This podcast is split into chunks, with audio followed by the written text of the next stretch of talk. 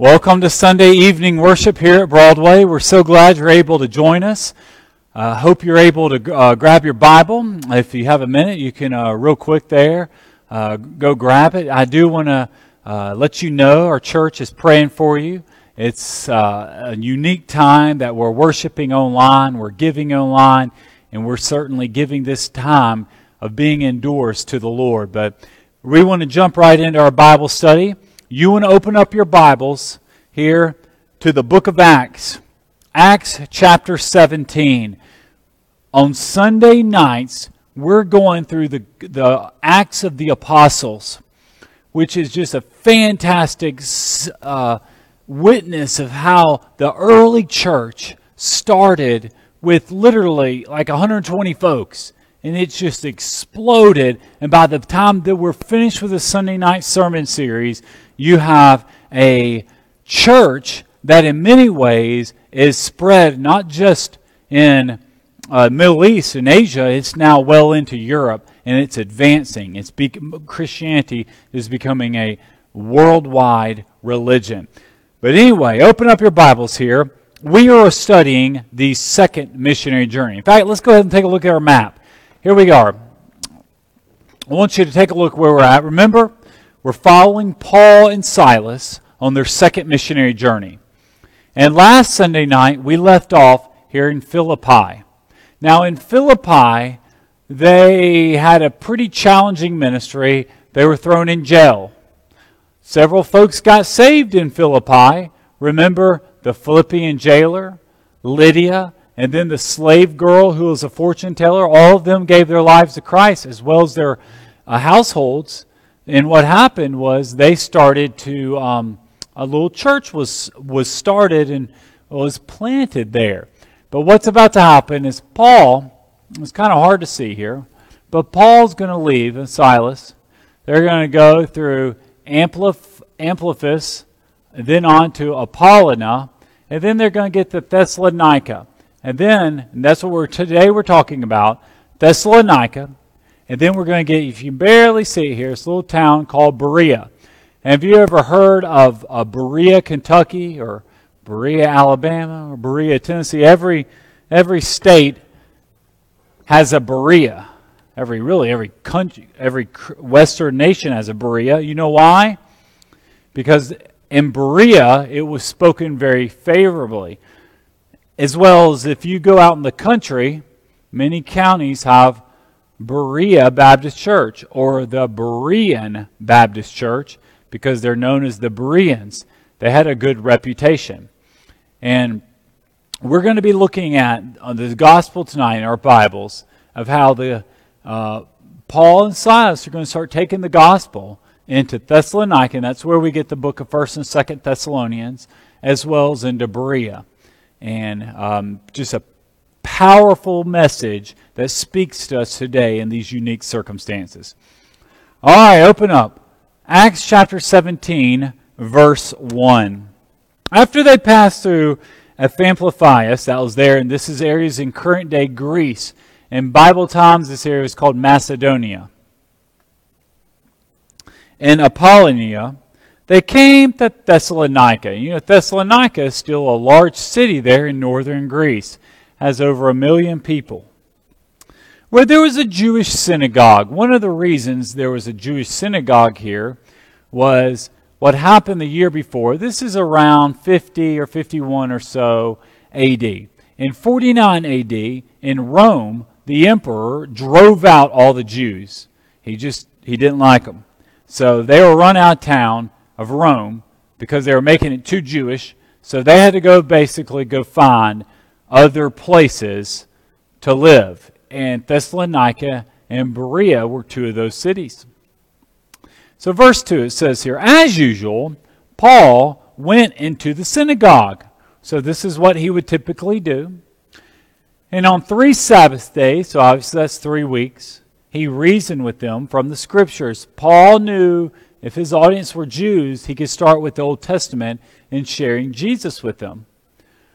Verse 3 explaining and proving that it was necessary for the Messiah to suffer and rise from the dead. This Jesus I am proclaiming to you is the Messiah. So he's taking the Old Testament and he's saying, hey, here's the Messiah you've been looking at. Some of them, verse 4, were persuaded and joined Paul and Silas. And look at this, including a large number of God fearing Greeks, as well as a number of the leading women. So Paul is using the Bible and presenting the gospel to them. He's sharing the good news, and they get a response. There, a uh, exciting thing started happening.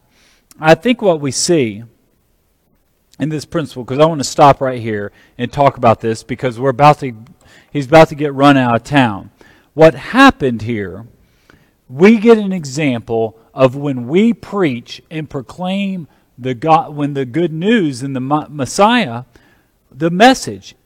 And I tell you, if you go back a verse and look at verse 3, this is the gospel. This is what Paul's preaching.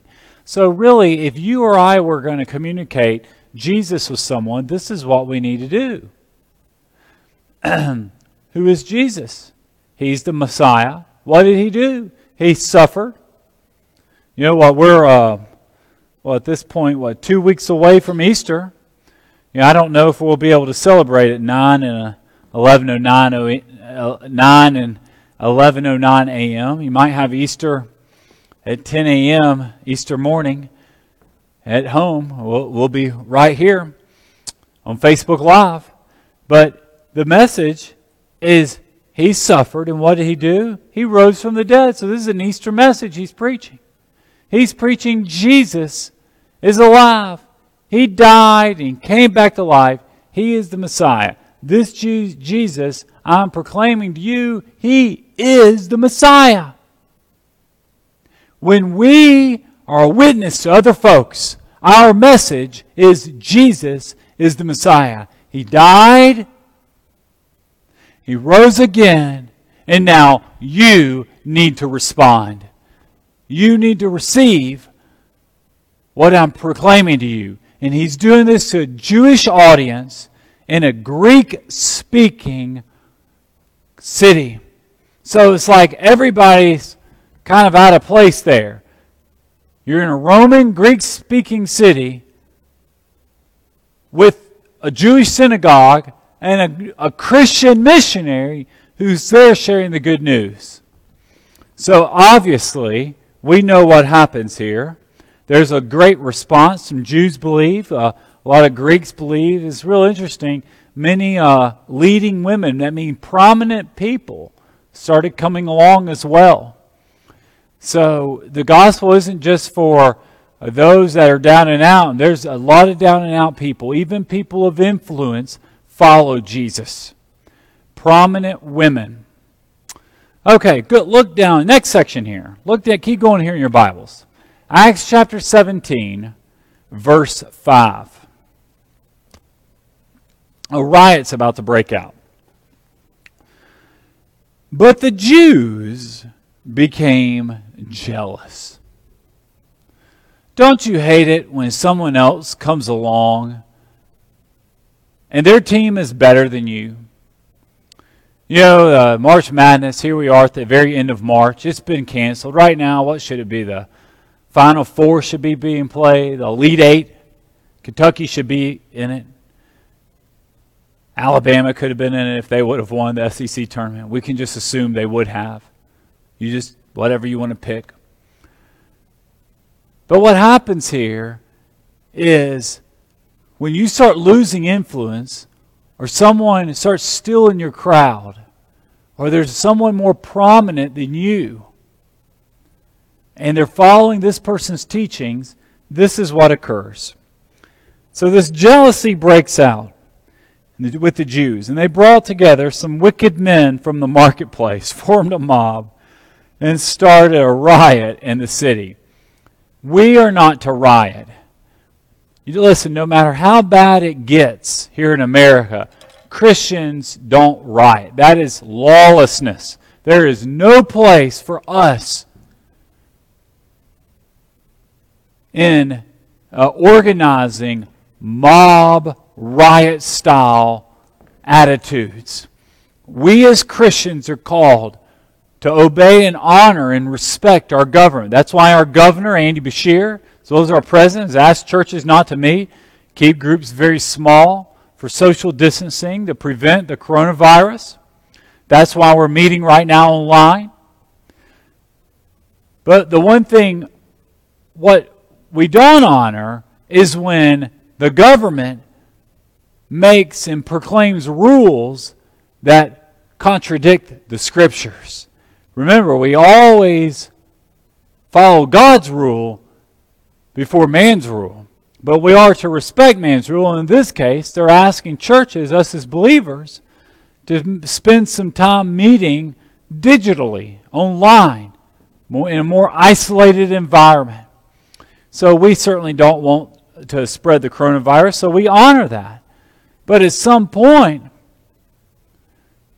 if the government passes laws, and we know in the end times this will happen, and abortion is a perfect example, we should not honor abortion. It's the murder of the child. Even though it's legal, we don't want to participate in or even recognize it. I guess we recognize it's happening. And we as believers we first answer to the Lord, but we do not respond with riot. And you say, well, what type of people were in this mob or this riot? Who were they? It says they were wicked men. Wicked men riot. So if somebody invites you to be part of a mob or a riot, you remember the story here in Thessalonica, and the men who were part of this riot were wicked. We're law and order, Bible believing citizens. That's who God calls us to be. It says there, they began attacking Jason's house.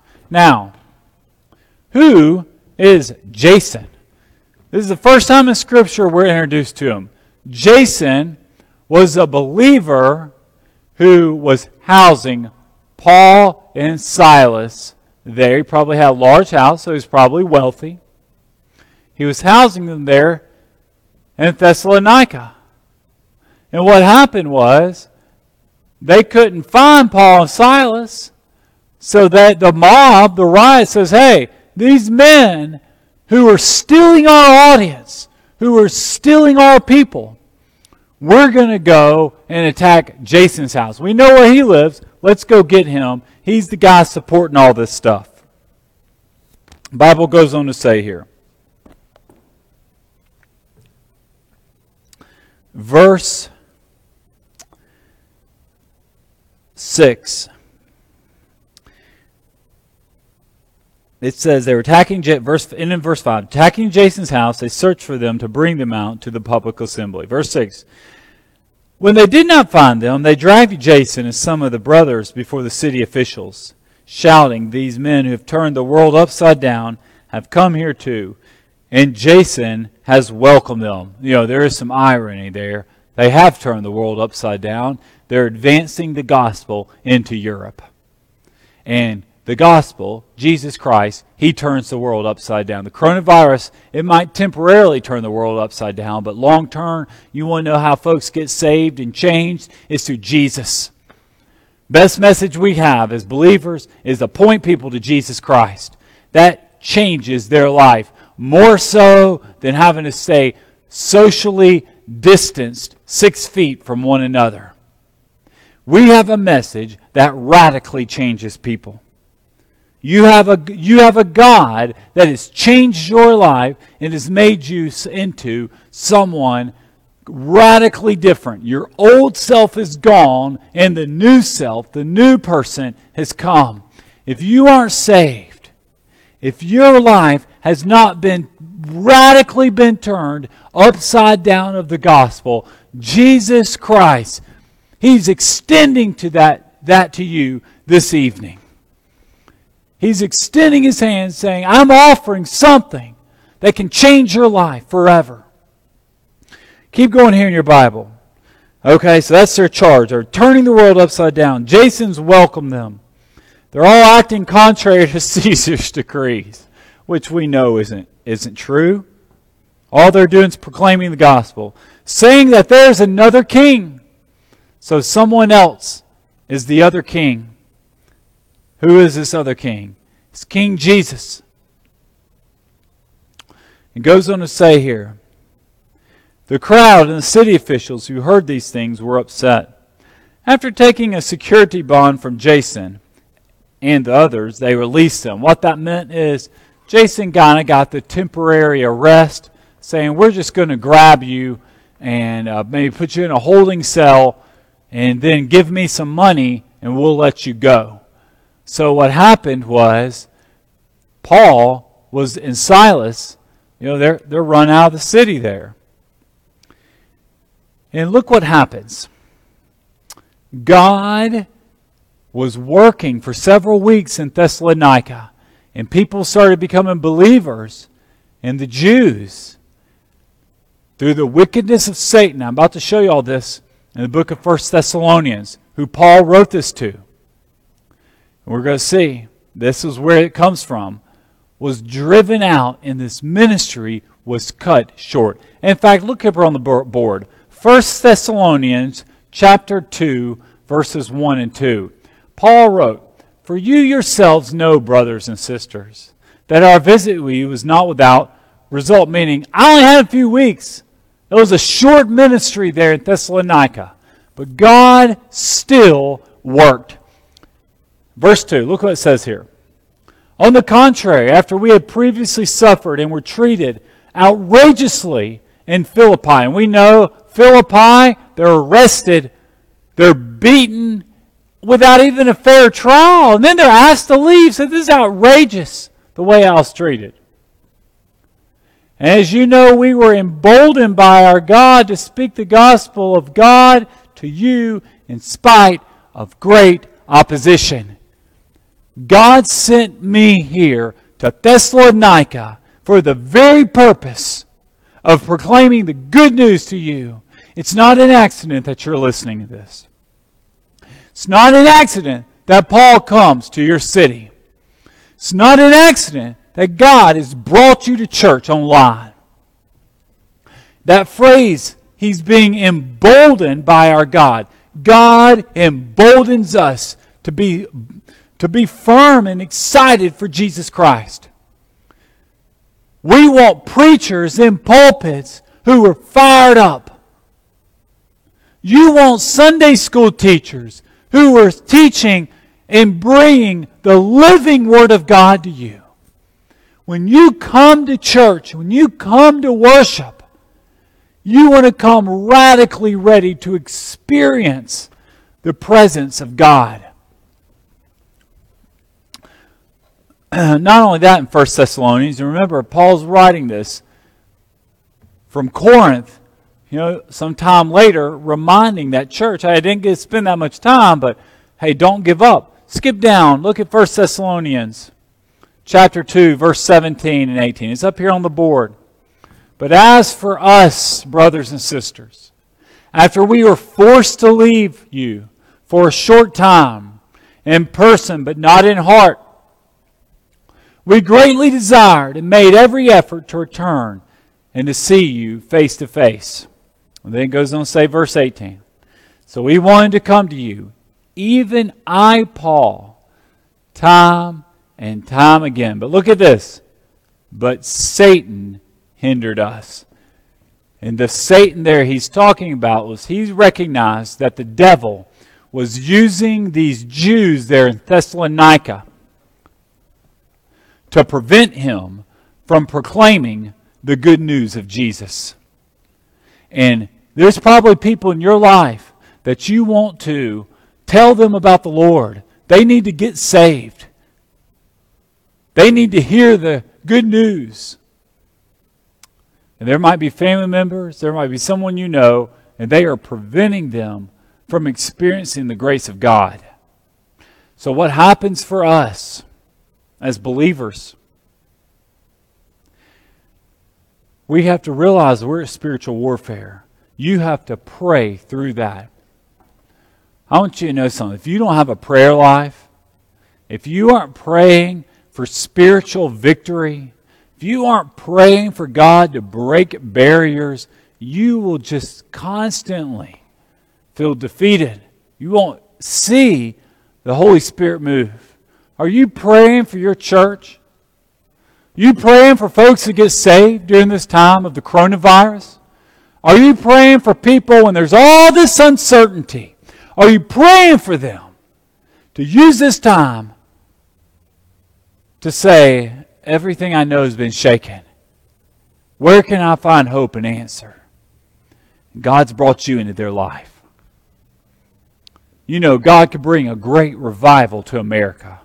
We're in need. Do you know it's been since the early 70s? Really, the last great revival in the United States came in the early 70s. That's what we call the Jesus movement. In 1972, the Southern Baptist Convention baptized over 400,000 people. Last year, we baptized 250,000. It's been nearly 50 years since a great revival has come to this country. We are, we are dry. The harvest is ripe. I'm afraid there are people that are all around us right now, and they are searching for answers, waiting for a message such as this, for someone to come and proclaim to them the message, the good news of Jesus. But guys, we're, we're not even thinking of it. We're distracted doing other things. Paul recognized the spiritual warfare that he had to go through to get the good news. We are emboldened with the good news. Keep going here in your Bibles. Back to Acts chapter 17. We see, actually, before we read this on, look at this pattern up here. I've got this little pattern on the board. This is how the gospel advances. And it still advances this way today. Paul preached. Paul went into these towns preaching the good news. Now, for us today, we are proclaiming. Remember, preaching is proclaiming the gospel to people who are lost. And there's lots of them. You can be a preacher on the internet. That's what I'm doing now. You can proclaim the good news to folks. You can be a witness to your friends and your family. It might not be a setting like this, but you could still. He went into a synagogue and he was preaching. Number two, when you preach the good news, when you share scripture, do you know the gospel? What does it do? It advances. That means it goes out. People hear the good news. People listen to these words. I'm offering new life in Jesus Christ. I'm telling you, everything you've ever done, Jesus Christ can forgive you.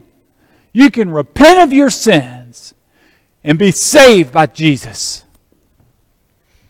Jesus calls us to pick up our Bibles and say, I want to know Him. Remember what happened in Philippi? The Philippian jailer said, Sirs, what must I do to be saved? That was the question he asked. And Paul said, Repent and believe, you and your whole household. The gospel, we extend it to you this evening. It advances. And then, thirdly and finally, we're called the gospel. It invites a response. You respond to Jesus. Jesus wants you to respond to him. How do you respond online? You send a message to our church. I'll get it. We'll answer. You call me here. Leave a message. I'll call you back. Send me an email. You need to reach out to someone and say, I need, I need to respond to the good news of Jesus. When a non believer hears the gospel, look at this. They either respond, they either repent, or they turn away. That's what happens. That's what occurs when a non believer hears the gospel. Back last section here. Acts chapter 17. Look in your Bibles. We've been run out of Thessalonica. And now we're going to a town nearby called Berea. Berea is a better response.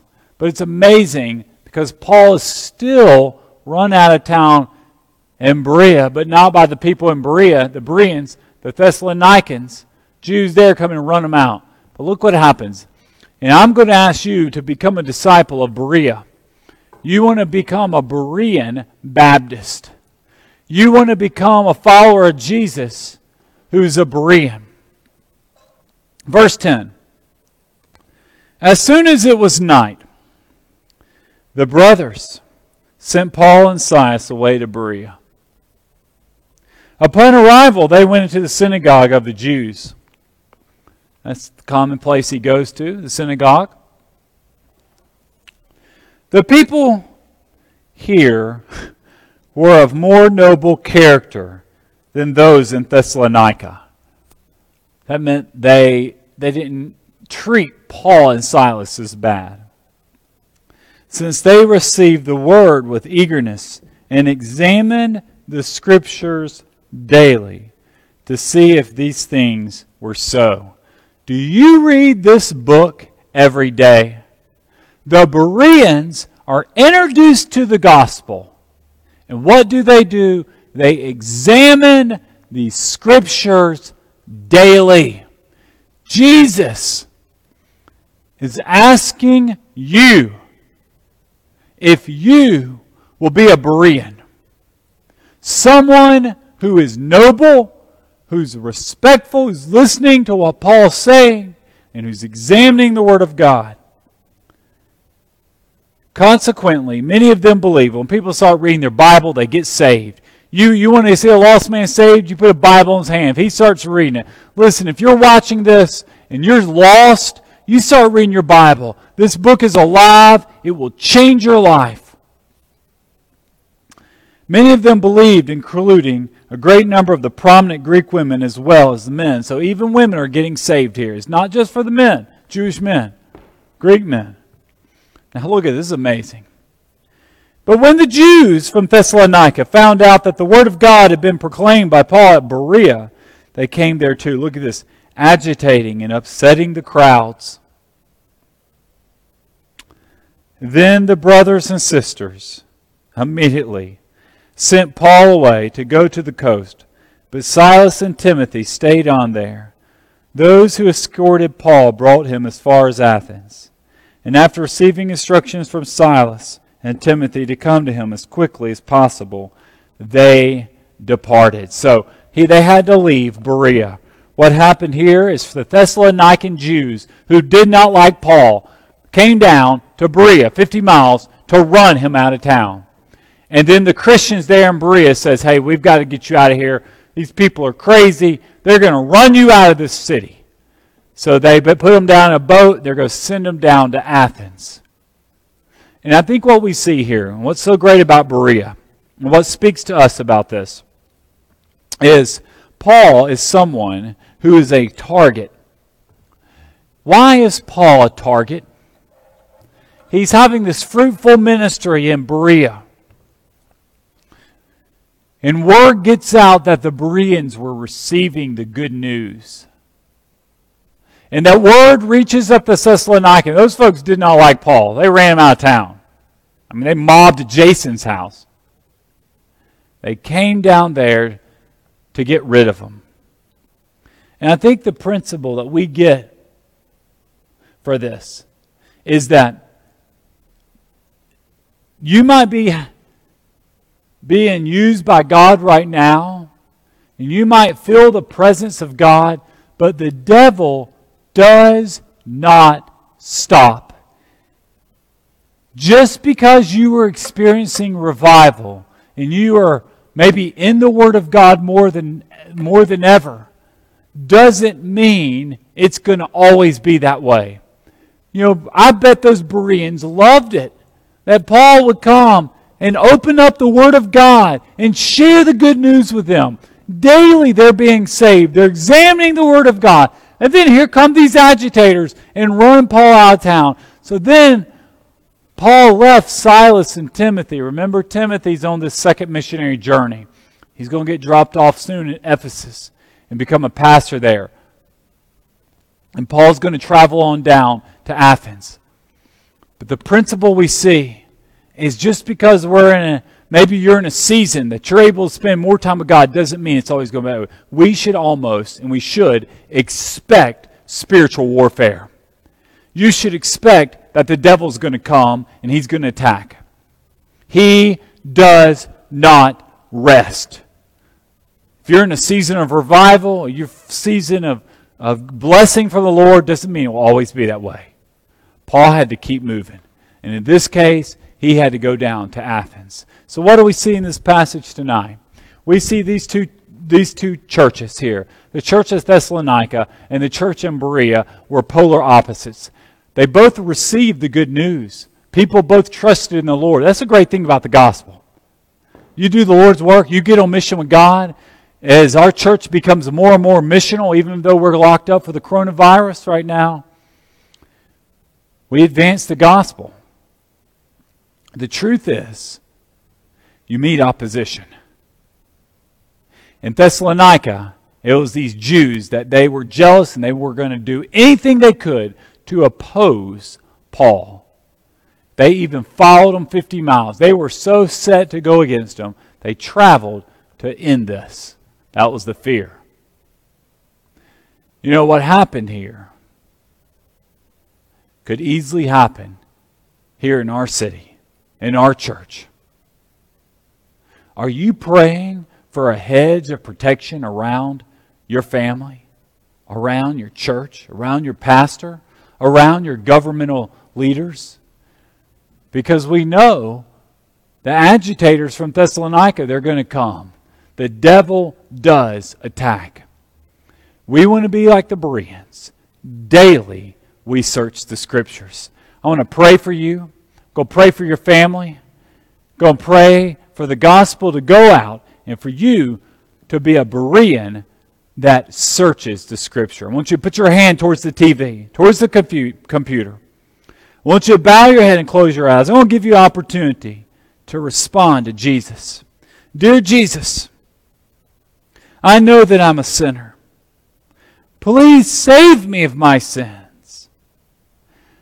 Give me a passion for you. Lord, I love you. I turn from my sins and I turn to you. Thank you for forgiving me. From this day forward, I'm yours. In Jesus' name I pray. Amen. Jesus loves you. If you prayed that prayer, you meant it with your heart, I want you send me a message. Email our church. Let us know how you can be a devout follower of Jesus. There's nothing more than that the Lord wants you, just like these Berean Baptists, to receive the Scriptures and start daily searching after Him. I want you to keep reading through the book of Acts. Every Sunday night, we're going through the church on fire. We will pick up next Sunday night. We will be in Athens. Have a wonderful week.